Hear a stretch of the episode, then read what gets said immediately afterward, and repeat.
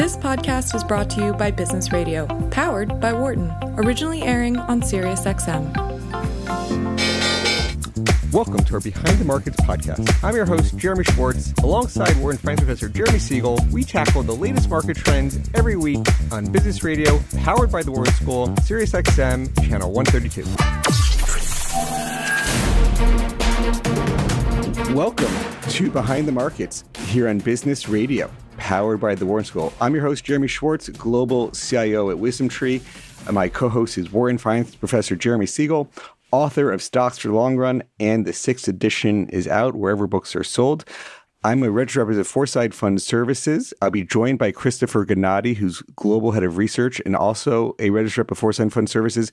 And Professor Siegel is a senior economist for WisdomTree.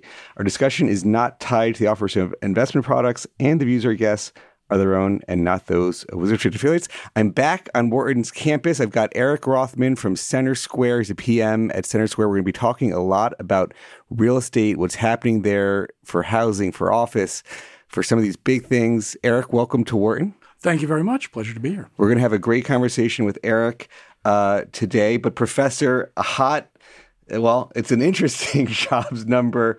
Uh, yeah. Interesting to get your reaction. The markets are enjoying what's happening. What is your take on the latest data? This is a Goldilocks situation. Um, first of all, you know, you had yesterday uh, where you had um, the nominee for vice chair, Jefferson, Philip Jefferson, say that he thinks a pause is is justified. That's that's a signal from Powell. Um, not that it couldn't change uh, but this would not change it. Yes, the payroll was strong, but there's two real big offsets to that. First of all, um, the work week dropped another tenth of a percent. And I've often discussed how people ignore the work week because dropping it is like 250,300 hours. People at, at the same number of hours it actually dropped um, not quite to a pandemic low, but uh, the lowest it's been in three and a half years. Um, uh, the, the, so even though we've got more workers, the number of hours that they're putting in is not really increasing very much. More important than that was the household. That that jump of the unemployment rate from from six four to six seven was really noteworthy. I was really worried that if it continued to go down, we would have unprecedented tightness in that labor market. So the household report was measurably weaker than the payroll report, uh, smaller increases and uh, a lot of influx into the labor market, which jumped that unemployment. Six seven, I think, is the highest in a year. Uh, it takes that pressure off of the tightness there. In addition, we have the wages um, go up at or even slightly lower than expected, so they're not uh, increasing more than expected. So you um, you, you you know you you you have a you have a very a great situation, and uh, the market is properly responding. I think you know the the, the pause. I think the market knows the Fed has gone high enough, does not want any more tightening. Um, uh, so when they got that message, at least for June, that there won't be, there'll be a lot more data before that July meeting to see actually what happens. Um, but um, uh, this this uh, this report does not give uh, uh, over ammunition to the the hawks. I mean, there were three reports before the meeting: the um, uh, the the PPI report. Um, this labor report and the consumer report that comes in right on the first day of the meeting, and and they are not signaling uh, any sort of uh, uh, of increase. Yes, we had a higher PCE. Yes, there's lingering on the core, but at this particular juncture, uh, we're we're seeing less pressure on wages and less pressure uh, on the labor market with that jump to 6.7 and the unemployment rate. In the meantime, we've had some really great earnings, and it even extends beyond NVIDIA. Yeah, there are misses, but there are also some big makes, um, and we've uh, stopped the decline in in um, uh, earnings estimates in 2023. So this is also really good good good news. Um, you know, you know what can happen. You know, uh, the fact that the Fed is pausing. Does this mean that if we get a real weak unemployment re- uh, report uh, coming up, uh, JOLTS was on on the tighter side to be sure, but remember, uh, reporting percentages for JOLTS have gone way down in the last three years, and there's a big question of the reliability of that data. Much rather look at the household and, and the establishment survey, uh, such as uh, you know came out uh, today, uh, as giving a, a, read on it. Uh, jobless claims are remaining very solid. They're not going up or down. Um, they would be a first indicator if we had a lot of layoffs. Um, and um, I still am maintaining that we are going to have some negative payroll reports, which is going to put pressure to lower by the Fed, depending on what happens elsewhere. Commodities have jumped the last couple of days, but that's only in relief of the um, uh, uh, the the fact that the, the debt ceiling is solved, and um, uh, you know the Fed may not over tighten. Uh, the commodities are still in a long-term downtrend. We're getting no inflationary pressures from that. We're not getting much inflationary pressures from wages. Um, uh, housing is a little bit of a surprise. Uh, we we had a tick up of the Case-Shiller index, and the FHFA index also was up before. So that downward movement, I thought it was had another five six percent in it, but it is it has turned around weekly. Um, but that was when mortgage rates were six. Mortgage, 30 year mortgage rates have gone above seven. It'll be very interesting in a month or two. Remember that Case-Shiller lags by two months, whether uh, we'll continue uh, the uh, upward movement or resume the downward movement that actually um, uh, started in June of um, 2022.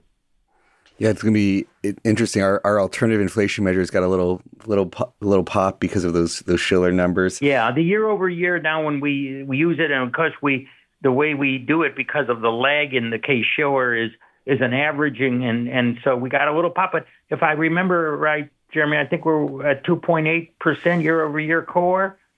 Um, now, yes, at uh, approximately uh, what we had. That's still I mean, it's it's less than one percentage away from the the Fed target, um, and the Fed didn't expect to reach its target until uh, you know the end of 2025. So I would say that you know uh, th- this is, is, certainly not uh, bad news.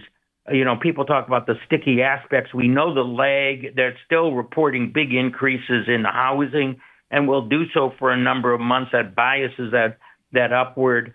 Um, uh, you know, my my belief is that we've made a huge amount of progress. I mean, when when when people, uh, the number of people that are uh, firms that are mentioning inflation is is much lower. The m- number of firms that mention can't get labor is much lower. Every everything is moving in the right direction.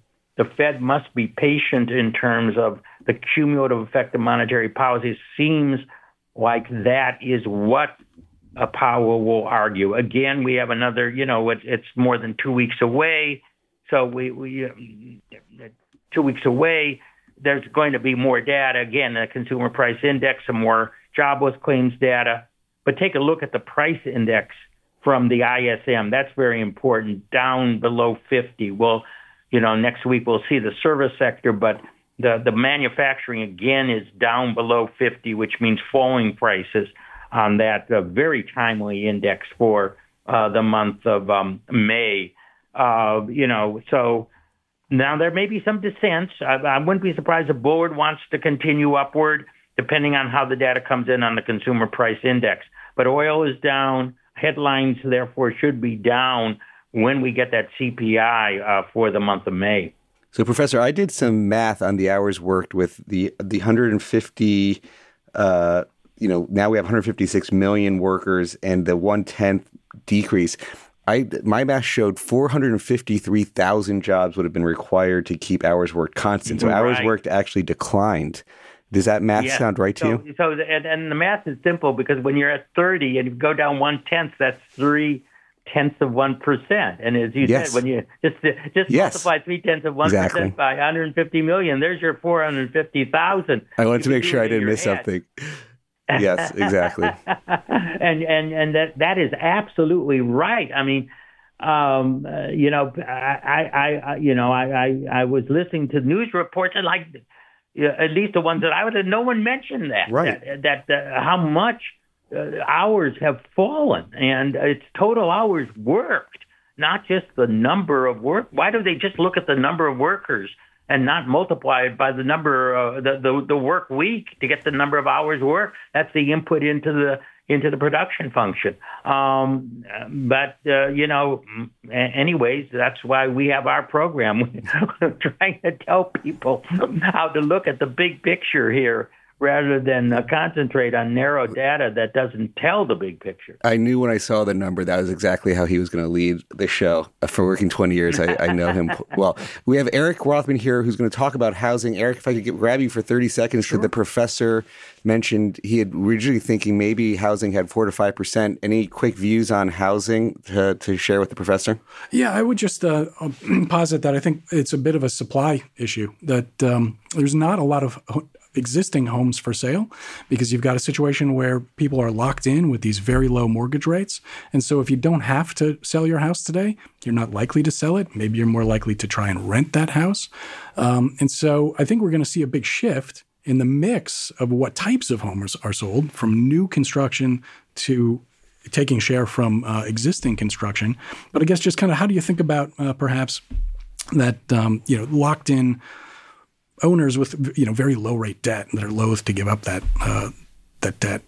Yeah, but we have to think about new owners. I mean, it's hard to believe three years ago you could get a 30 year mortgage for three percent or less. Since that time, the average price of a home has gone up over 40%, and in many areas over 60%, 70%, with more than doubling the mortgage. This this shock to affordability, the major measures, you know, how much house can you buy at the given interest rate, is one of the biggest, uh, sharpest increases we have had in history. Um, in terms of the average person going in there and said, "What kind of house? What can I afford on buying a house?" I mean, we haven't seen this before. Um, th- that's just it. I mean, the cost of home ownership for the uh, average American has gone up well over 100%. Tell me how much wages have gone up in the last three years. That'd be interesting. That, that's that's the big picture. Yeah, absolutely. Who cares about? I mean, there's a shortage, there's not a shortage, or whatever. The cost of home ownership going up 100 to 150 percent is, you know, the biggest single purchase that people make is something that economists have to take cognizance of. Understood. Yeah. I think it pro- it likely pushes people to be more renters for far longer. Oh, absolutely. I mean, yeah, all of a sudden, I, you know, I, if you, if you can't pay cash, um, you know, um, I I can't finance it. I mean, what, what I the, the the type of home that the average American income can now finance has probably in the last three then three and a half years shrunk by fifty. I mean, in terms of given the same income. I mean, it. Uh, as I said, I I've, I've done a cursory look at record and have never seen a decline in affordability as fast and as rapid and as deep as what we experienced. Well, Professor, but, um, you know, uh, what would that does for prices, and you, but you are particularly right. You know, if I got that three percent mortgage, I don't want to move somewhere else where I get the seven percent mortgage. Well, have a great weekend, Professor. Thanks for joining us Thank to kick off the show on a very big week of of Yeah. for jobs, economy. Yeah. Thank you. We're going to continue our conversation here. We got Eric Rothman down at the Wharton studio. Uh, we got Christopher Gannatti, our global head of research, focused a lot on thematics, and real estate is one of those areas. We work with Eric's firm, CenterSquare. We license his his index for the CenterSquare New Economy Index for one of our ETFs. So it's great to get your perspective and and and really as an active manager for real estate, but building an index, you guys have a lot of unique insights. So I'm, I'm looking forward to getting all those views. But for for our listeners, just learning about CenterSquare, give give our listeners a little bit about your firm, a little bit about yourself uh, that brings you brings you here. Yeah, absolutely. We're uh, CenterSquare is a dedicated real estate investment manager, about 14 billion dollars across primarily uh, public real estate securities, U.S and global, as well as uh, direct real estate investments. And then we also do some uh, mezzanine lending and, and uh, kind of have a, a, debt book as well. So we invest up and down the capital stack, public and private. And again, we're exclusively focused on real estate with offices here in Philadelphia, um, New York, London, Singapore, and Los Angeles. I've been at CenterSquare for a good long time now, about 17 years, hard to believe. Uh, the firm itself goes back to, uh, to the uh, late 1980s and was actually founded uh, by uh, a Wharton professor, Scott Urdang. Very nice. Good to get you guys back Indeed. here on campus. Um, you know, we, we, we kicked off a little bit with housing as one of the key macro issues. Um, any any reaction to the professor's comments there, or any other further thoughts on housing that we we should talk about? Everybody's thinking about their home as is a huge asset, and uh, what what what happens in home prices is very uh, absolutely critical to, to, the to the consumer. Yeah, no doubt about that. Um, you know, as, as, we look at it from a commercial perspective, right, we're most, mostly or exclusively really kind of uh, residential for rent housing. When you think about the number one reason that somebody moves out of an apartment, bar none, depending, you know, regardless of the environment, it's always to buy a home with affordability as challenged as it is, with the difference between being able to rent a home versus buy a home today in terms of that that uh, spread renting is almost always cheaper but the spread today is one of the biggest it's ever been. We think that's going to keep a lot more folks as renters rather than as uh, as prospective owners. And so as we've critically underbuilt the amount of uh, new supply of all residential in this country um, but most recently, uh, particularly in the uh, the multifamily space, and so you have kind of this kind of interesting dynamic where the millennials are starting to enter their peak home buying years, but they're not necessarily going to be able to do so as prior generations have because of this affordability issue. And so we think that they're going to continue to be renters, but their their their life situation is going to demand a different type of living arrangement than an apartment, right? Maybe they have a, a, you know a first child and a dog, and they're looking at a second one coming on. One bedroom apartment, two bedroom apartment, uh, you know, around the corner here isn't going to yeah. satisfy them. So, um, one of the, the big investments that we've made, both on our direct side as well as our lending side, as well as uh, in the security side, is pushing towards single family for rent. So these are companies that uh, own large pools of single family homes, so standalone homes in the close in suburbs, but they rent them. Um, it's kind of a, a, new space that's risen out of the uh, GFC, and um, it is it's really taking an enormous amount of uh, uh, the market share uh, today from would be purchasers. Hmm. Uh, let's stay on the macro for a moment. So housing is one of the big macro stories, but this, you know, remote first uh, question about office space and demand for office space is another big topic for all real estate investors. And having an expert like you guys here in studio, would love to hear your take. What's happening in office? Is there pain to come in the whole economy from what's happening there? What's your view on offices? Office is in a very tough spot.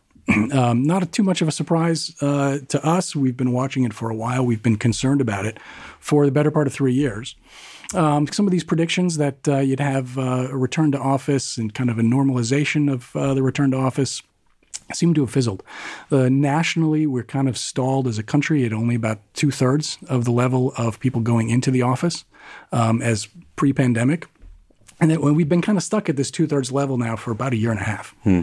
Um, so it feels like it's much more permanent than um, than not. Because people can go back. Well, right, exactly. And today, you know, with the labor market as tight as it is, maybe empl- employees are in a little bit more of an opportune position to demand that they don't have to go in. Now, maybe that changes if the economy starts to soften even more, and you know, labor management gets the up hand, upper hand.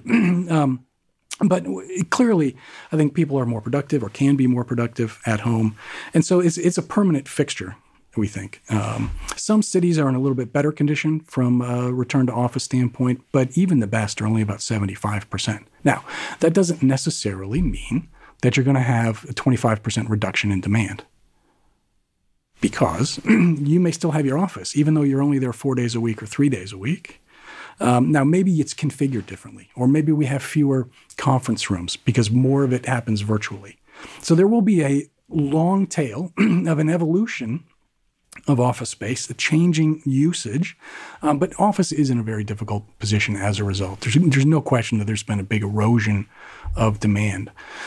Um, now, the interesting thing that a lot of people forget when it pertains to the REIT market is how tiny, tiny office space is as a portion of the U.S. And how has that changed over time too? So, if we were to go back uh, 15 years ago, it's probably 15 to 20 percentage points of the overall REIT index. But by the way, in terms of like private funds, if you're accessing real estate through kind of a core real estate fund, you might find that office exposure, because you kind of are focused on the four food groups there of uh, retail, office, industrial, and apartments, tends to be a far higher, 25 to 30 percent. The REIT market is three percent today. Because they've been because they've been underperforming and they've been shrinking. They've been underperforming and they've been shrinking, but that's only a small piece of it. The other piece of it is the rise of all of this other new yeah. economy real estate, modern logistics, data centers, towers, life science. Um, and so while it is a story about office shrinking, it's as much a story about everything else within the REIT market that most real estate investors who are in core products don't have the ability to access outside of the REIT market. Chris, let me just bring you in for a moment, see if you have any macro concerns before we dive deeper into sort of things on affecting the modern economy, real estate. Any other macro things on your mind, things you want to jump in with? I, since uh, we were talking about office there, Eric, I was uh, just curious, thinking about if you're seeing a demarcation between kind of that, that classic, you know, the long-standing traditional cubicle situation, and I, it's it's sort of a bad thing that we think of maybe WeWork first is that idea of the shared space type office with the fancy amenities and different things that might attract a different pool of uh, of users. But I'm, I'm just wondering, do you do you see enough, or is it too early to say if there's genuinely a difference between that sort of shared space, new kind of office versus a lot of the old school players who might, like you like you're saying, have been shrinking, have been having the issues. A new office is the only thing, the only thing tenants want today. We new, use that, that new buildings, uh, highly amenitized buildings, um, more collaborative space is the only thing tenants want. And so, yeah, no, I, I, that's a great question, but I wouldn't say we're, you know, we, we, it's too early. We, I think it's pretty conclusive at this stage. Pretty definitive. It's that that is quite interesting. Um, and the uh, the other big macro trends for real estate has been it sort of ties into the modern economy is is sort of retail space and and malls and other things affecting tra- what you think of traditional real estate. What's the story there? Is is is any of that stuff getting oversold, over cheap? How, how do you see valuations in, in that segment? yeah, the uh, the retail space is a real interesting one, I think, because you have a real dichotomy between the open air, convenient retail and regional malls. Okay, so regional malls are built as fortresses. They're not really con- built to be convenient. They're bu- they're built to tr- uh, lure you in to one of the four doors, to, you know, and hopefully through yes. a, a, a, department store, and then to get you locked in. They're kind of like a casino, and you sort of forget about the time and you spend a bunch of money. But it's not about if I'm just kind of swinging home uh, and I want to stop and run in and get something I ordered online, pick it up in the middle of the store. Not designed for that whatsoever. So with the rise of e-commerce, um, those assets have, I think, rightly suffered. Um, the regional malls, traditional old style regional malls. It, just think about the last time you were at a mall, and I bet you you got to go back quite a while. You know what? It's interesting. I've got a ten, I've got an eleven year old and an eight year old, and they kind of have been asking to go to King of Prussia recently, really? occasionally. Well, that's the one that'll last, I guess. That that's the one that'll be more interesting. Have they asked to go to Neshaminy Mall or Granite Run? What's left of Granite Run Mall or Plymouth Meeting Mall? Probably not. Um, and so, what I think is interesting, though, is is so you have one situation where these traditional regional malls, which are always the fortress, uh, and, and, that a lot of uh, real estate investors kind of built their portfolios around, particularly the big guys, um, are and have been and can remain in a secular decline. to your point, King of Prussia will continue to, to be the mall here in Philadelphia, probably the same thing with Cherry Hill just across the river. But we're going to go from a situation where we had 17 malls, roughly speaking, in the Philadelphia region to probably two that are relevant. Yeah. The uh, the threshold for what's an A mall continues to get higher and higher, higher in terms of sales per square foot. But at the other side of it, you have these open air retail centers, convenience oriented retail centers, smaller format centers that are already in the neighborhoods. Where, by the way, we're all spending more time in today because we're not downtown office. We're out in The burbs. the burbs. And um, so you're seeing a real shift in demand from that bakery at the bottom of a you know tall building, coffee store, um, to that same use but out in the suburbs. Beyond that, the retailers have uh, been exclusively focused over the last 15 years on their online distribution.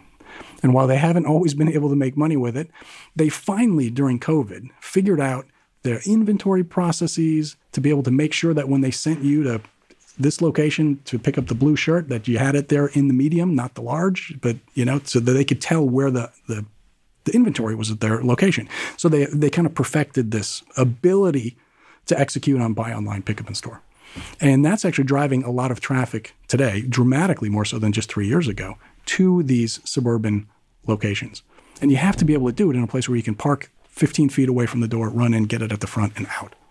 I, you know, I think the friction. I, I mean, speaking personally from experience on Amazon, is I. I think we buy more immediately because you, are your friends telling you about this great thing that they bought, and before it would take you weeks to go to a store to say, "I'm going to go buy it." Oh, I here, here's the link. You buy it. It's delivered two days later. Yeah, It- it- completely. and, and it's pretty amazing, right? You can do, well, you're just kind of wasting time. You can look and shop, whereas before you literally had to be in the store to uh, to shop. So you know clearly, and that has a whole lot of implications for logistics and data centers and so forth. But um, yeah, the uh, don't count the uh, open air shopping center out. We uh, we like it quite a bit. And then there's a lot of categories that are impervious to it, right? Can't get your nails done online anymore, or, or, you, or, you can't get your nails done online. You can't get a haircut online.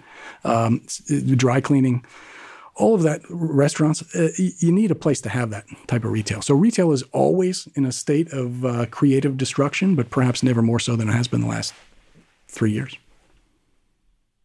Um, and so the the valuations on some of those segments are Yeah, valuations. So um, clearly, a lot of these kind of secular trends have been reflected in the stocks already. And the stocks, the REIT market, immediately reacts to, to new news, right? And particularly in the publicly traded space where we're talking about, not kind of these funds where you're locked up, right? Um, so new news comes in and the stocks move up. Bad news comes in, they move down. So they, in, in large part, they reflect a lot of those secular trends cap rates, so the property level yield for regional malls have gone from some of the lowest in the REIT market back uh, when, you know, 10 years ago, kind of everything was trading at a seven, they were at fives. So call it 200 basis points below the average to double digit cap rates and spreads of probably 400 basis points higher.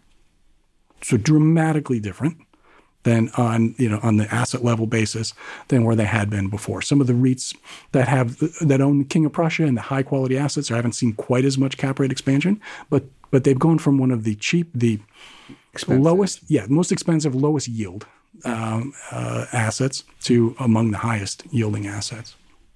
As we wrap up the first segment here, um, you you just mentioned the sort of pub- public versus private funds. There's been some headlines from some of the private funds. One of the big big private fund investors who's gated some redemptions. Uh, and say, hey, some of these funds are they're, they're illiquid investments, so it's not easy to get out. They're just doing a natural right thing to do to gate people. But is there anything going on in private real estate you think people should be cautious of, cognizant of, implications for other investors? Uh, Yeah, you know, the, the private real estate markets don't move anywhere near as fast as the public markets. And more to the fact that uh, the valuations that you might see are prescribed valuations. And by that I mean they're based on appraisals, appraisals that have happened over the last year, 18 months, which in and of itself was quite a, a meaningful lag.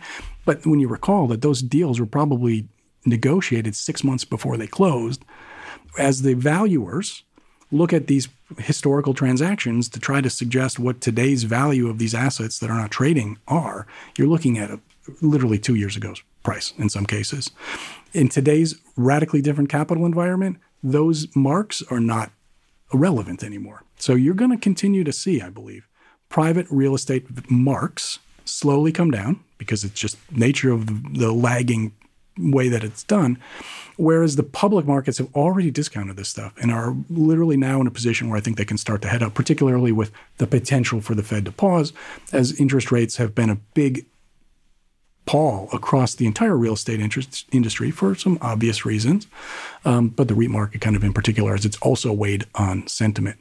And so, in the case of these private real estate funds, um, private real estate vehicles, where they're, as you correctly said, not liquid, unlike traditional REITs, um, you know, you can in effect call if you're a, an owner at uh, to your capital back at what was yesterday's price based on the appraisal that they're showing you because they give it back to you basically at, at, that appraised value. And so that is one of the main reasons I believe that they've thrown up these gates, in addition to just simply not being able to execute on the billions of dollars of requests.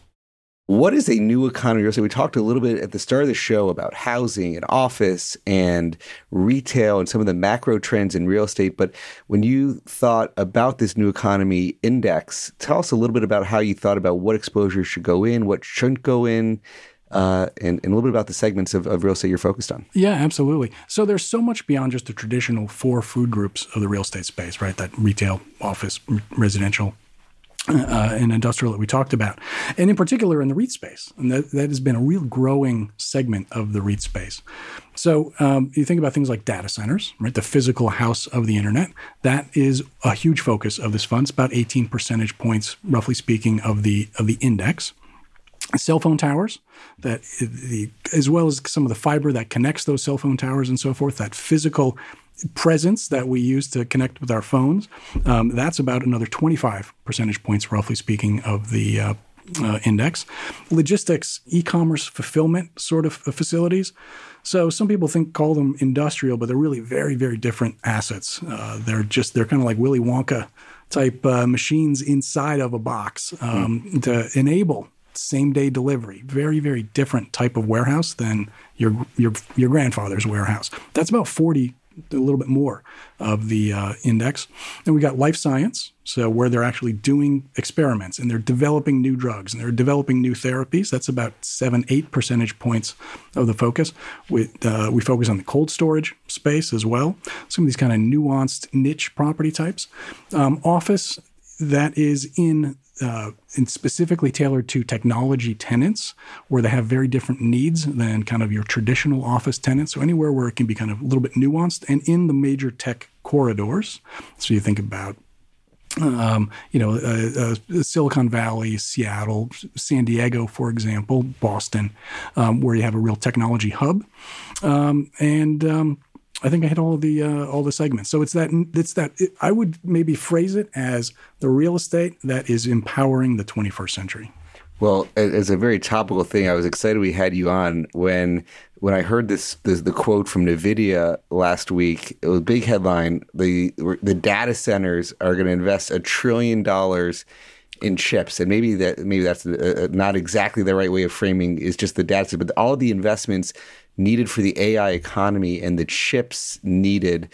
Talk through the economics. I mean, Professor Siegel made a comment on our show last week saying, "Hey, who's going to fund this trillion dollars? Like the pricing of these things, people need to make a profit if they're going to make these capital expenditures. How does that translate to your world investing in these data center locations?" Yeah, absolutely. So, generative AI, I think, is an unequivocal positive for the data center industry. But the one thing you need to remember is all the data center owners do in air quotes only, uh, is they provide power, cooling, and connectivity. So they don't actually own the computers that do the the computing, right? That's actually what the tenant owns, and that's the investment that the tenant makes. And so, as you think about the demand for these chips and NVIDIA, who knows? Maybe in five years we'll look back and they'll say that we'll, we'll say that was a light estimate, given how transformative AI could potentially be, because it's going to be across every industry, in every vertical, in every geography. And so, as you start to think about the math of um, all of those tenants, enterprises from universities to finance to banks to large uh, industries, small industries, small companies, large, it's it's there's not a corner of the economy that probably won't be touched by AI, and therefore the need to make some sort of an investment in AI. But the the good news from the perspective of the real estate owner is that's not a, a capital investment that the data center company needs to make. It's an investment that the tenant is making in the data center owner's building. And so, as an owner of a building, I'm thrilled to see the tenant putting hundreds of millions of dollars into their space when it might be a hundred million dollar box on my end, you know? Chris, I think Rothman just made some headlines about in five years, NVIDIA might be understating it. That's an interesting headline.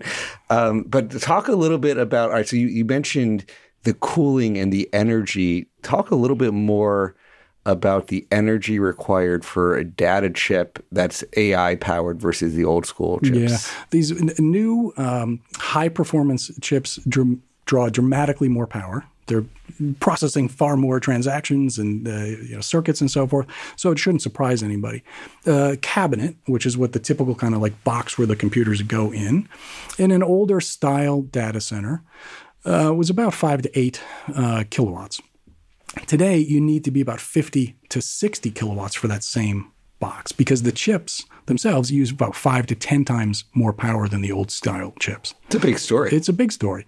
Um, but the interesting thing is that the um, those newer assets, particularly the big public companies, the Equinixes, digital realties of the, of the world, have been evolving their designs along with the tenants along with the hardware manufacturers to ensure that they're not going to outstrip their available power, their available cooling, or their available connectivity. So, the for example, um, and I was just on a call yesterday with uh, Digital Realty, talking about almost exactly this uh, this topic. And um, NVIDIA has uh, certified 30 of their data centers so far as um, basically being able to accept the new newest chip. In other words, it's sort of like a stamp of approval of NVIDIA to to to users to suggest that um, it, it's going to work in this kind of power drain and in these type of cabinets. So, which is I think a big competitive advantage that a Digital Realty is going to have over some older style office or data center assets where you may not necessarily have that same power density. The other big thing is, is you know, data gravity and having the uh, data sets near the compute power. At the moment, just you don't necessarily need to have the compute power on top of the data set. With AI, generative AI in particular, that's changing. I, am hearing a big commodity demand story. I'm, I'm, curious, as I mean, your focus is real estate. Chris yep. and I focus a little bit on commodities as well. But I'm curious, as, as you think about that dynamic of a, it, it could be five to eight times more energy kilowatts needed, but they're doing things to optimize. Do you have a sense how much more energy demand there is from these AI chips? That's a good question. I don't right offhand. I think you know you, it's going to be um, certainly additive, right? If you think about um, if you have an electric car, maybe it's like the difference between level one, level two, level three charging, right? Uh, there's no question that we're going to be using more electricity. Um, how much more? Anybody's guess at this point, but I would certainly posit a lot. Uh, you're you're sniffing up the right tree there. Chris, let me bring you in. You've been listening. Uh, you focus a lot on these themes. Any any questions of where the NVIDIA or, or, or chips are going for, for all these things? So, Eric, um, what I've experienced so far, and admittedly, I, I, think you've hit on a classic thing that we do in markets. We, we tend to overestimate where we're going in the short term. And pe- people might, at this moment, and clients talk to us about possibly how the market's overestimating based on, say, NVIDIA's return in the last few months but uh, we, we also have many stories of underestimating uh, the long term. So it's, it's absolutely true that more, it's more likely than not that we're actually underestimating where we're heading. We've already done that with smartphones and uh, probably social media and all sorts of things. But you step back and you say, you look at the performance and you say, okay, people understand why they might want to invest in NVIDIA, AMD, et cetera they also understand why they might want to invest in Meta platforms and Alphabet and you know those kind of companies. But it, I, and maybe it's just me, but I sometimes have trouble steering the investor in today's environment. Why might or what's the case why Equinix or some of these others are a particularly interesting story, and and what is it that I'm missing, and what is it that people out there might be missing, if indeed it is a powerful story, because it, it feels like they get you know the chips and the components and the major cloud players. Uh, but I admittedly don't see anywhere near the same headlines about Equinix or, or some of these, you know, physical data center providers. It's a good question. I, I, think people are just starting to realize it, right? I mean, uh, ChatGPT okay. kind of popped up on everybody's radar who's not in the industry uh, around November. Um, and so the first order move is to, you know, maybe the things that to the general public are more obvious the chip manufacturers, hardware manufacturers, and so forth. Um, and sometimes buildings get forgot about. And I think that might be a classic case of what's happening here um, in the last couple of weeks, two, three months, um, the data centers have started to perform much better. We're hearing a lot more about the implications for data center space. Um, in terms of uh, uh, generative AI as a as a demand driver, um, and so I think it's just a function of people hadn't really been asking the right question or thinking about it. Real estate tends to be uh, a slower moving space. We're kind of downstream from everything, and it's not often the first thing that people uh, think of and, and make an investment in. But um, so I feel like we're we're still early, you know, uh, in terms of the impact that it'll have specifically on the data center space. DLR's prediction, for whatever that's worth, was that. Um, generative AI, and by the way, there's all kinds of other AI going on. We, you know, let's not forget about machine learning and speech recognition and so forth. But just the generative AI portion could be uh, bigger than the demand that they saw from cloud. So if we're thinking about, yeah, yeah, if you think about where we are from, you know, kind of a, you know, adoption of a cloud 15 years ago kind of standpoint, I think this is probably where we are here in uh, generative AI. It's early on. And, and Eric, you, you sort of think you've got data. So data is sort of the core of everything here, and generative AI and all the types of AI, they're basically tools that are, are processing and, and managing and getting insights from this data but you, you sort of have the idea of the processing power, which could be captured by NVIDIA. You have the idea of the storage, which could be captured by the major cloud players and even, I guess, the physical data centers, if you think about it. But something else that, admittedly, I don't hear as much about, but I think is just as important is you mentioned it as part of, you know, the pillars of alternative real estate, the connectivity, in the sense that it, it doesn't work. ChatGPT does not achieve the, the virality that it achieved. Like part of the right time that it came along is because we had 5G. The fact of the matter is a lot of the AI workloads are occurring in the cloud and there's this back and forth processing. So are we, are we seeing yet, or is that another example of a second or a third order where maybe it's not yet the case that you're seeing the action and the excitement around, you know, the 5G players, the, the tower infrastructure providers? Yeah, I think it. I, I, really do think it. We're early on, and so that probably is a second or third order uh, move.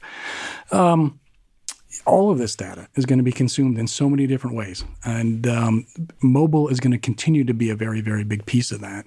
Mobile 5G is so much more uh, is, is, so much more of an ability to move data that it, you know these sorts of applications couldn't have even been dreamed of two years ago or three years ago before the advent of 5G. And so as people figure out that that's the case and how to use it, um, I think these these tools will become even more important. And 5G cell is uh, absolutely a critical piece of this. That that yeah, you're ahead of the market. I think thinking about um, where this is going. You mentioned the and, towers and were forty percent of your index. How, how, do you see, and, and and even in traditional real estate, they've grown so much mm-hmm. that they're now some of the largest in general real estate because uh, it's come to dominate the markets. Anyways, but talk about the the economic streams there. You see how how are these things priced versus other real estate? You'd say, and and anything about about the, the economics there. Sure. So uh, it's been one of the spaces that uh, you know, frankly, maybe surprisingly, has not performed as well in the last eighteen months. Um, despite the fact that we're on this, this the, right in the middle of this 5G rollout. And I think part of it is they kind of got caught up in some of the, the tech sell off that happened late last year. And then the tech sell, uh, rebound that's happening this year so far, to Chris's point, hasn't really seemed to affect the, the, the cell phone world yet.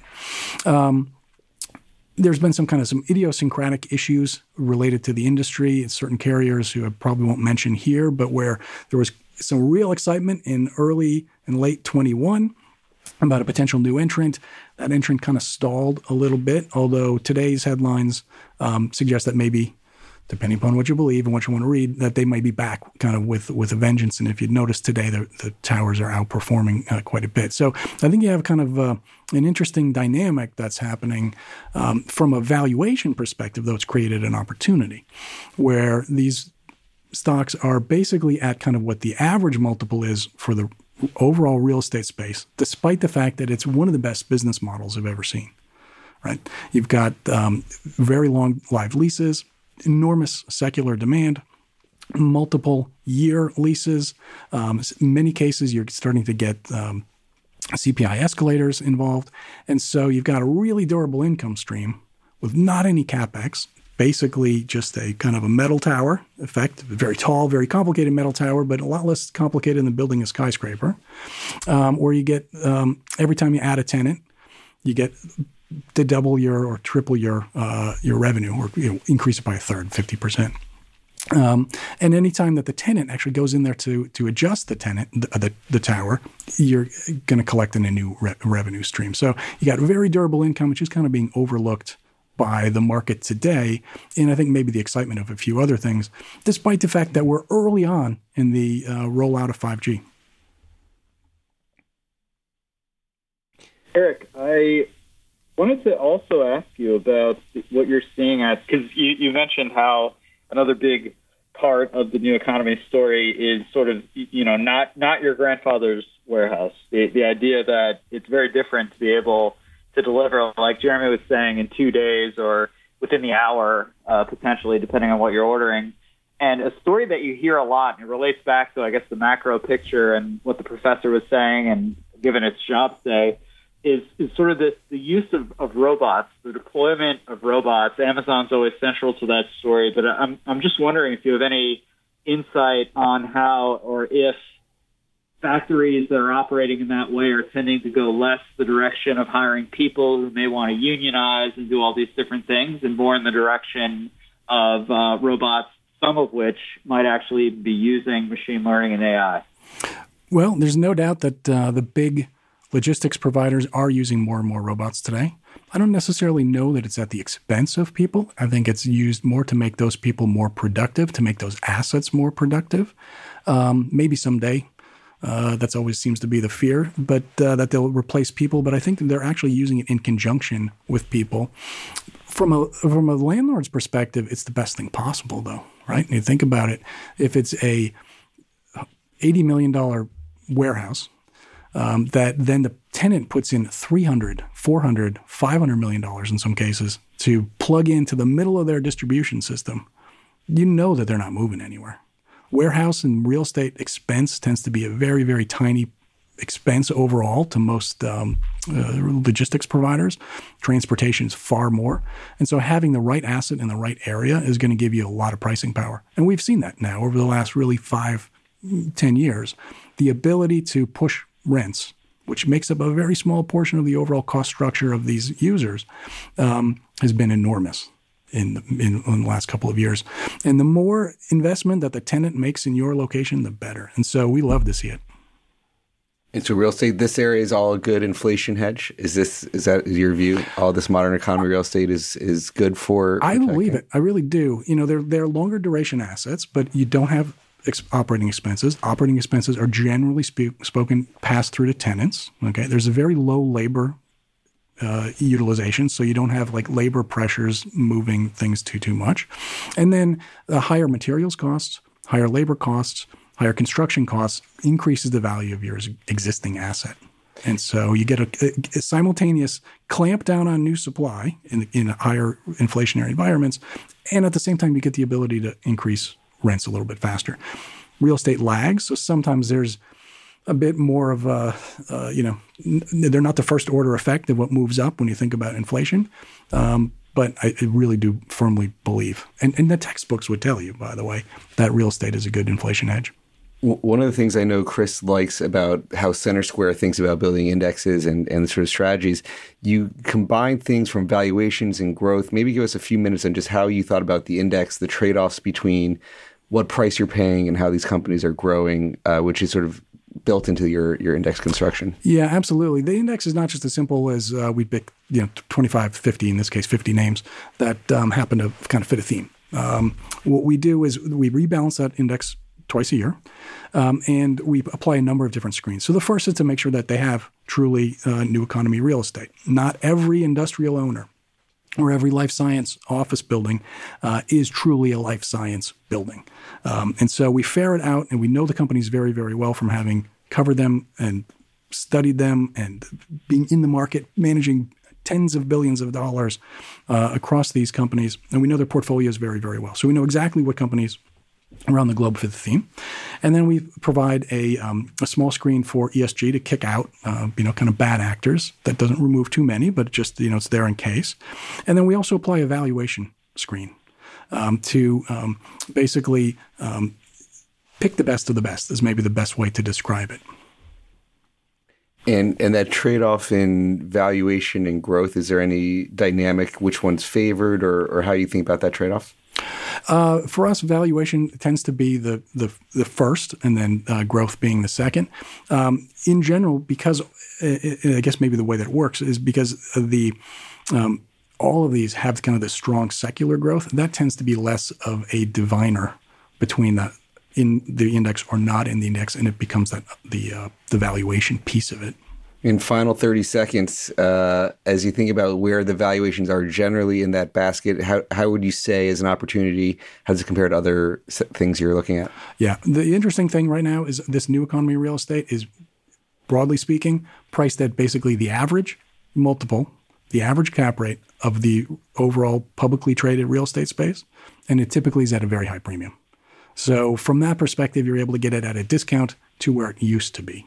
When, when I think about big tech, you know, I, have been I, I, have this daily dashboard at WisdomTree, uh, and we we show the expanded tech sector of the S and P, which is sort of like uh, the Amazons combined with the traditional tech, is at 27 and a half times earnings, which is you know it's a it's a decent premium to the tech sector's valuation. So the X tech is only 16 times, but you know, it's it, the traditional tech is not a cheap segment of the market. And your point is, hey, these stocks are at average, which is good for them because they're usually at a premium. Absolutely. Thanks for coming to Wharton, Chris. Thanks for dialing in. Dion here in the studio. Good hanging out with you all day. We will see you next week. You can listen to us our Behind the Markets podcast. Have a great week, everybody. Thanks for listening to the Behind the Markets podcast. If you want to learn more about WisdomTree, visit wisdomtree.com. You can also follow me on Twitter at Jeremy D. Schwartz. I'd like to thank Patty Hall for producing our live program on SiriusXM channel 132 and our podcast producer Daniel Bruno. Join us next week for another edition of the show. For more insight from Business Radio, please visit businessradio.wharton.upenn.edu.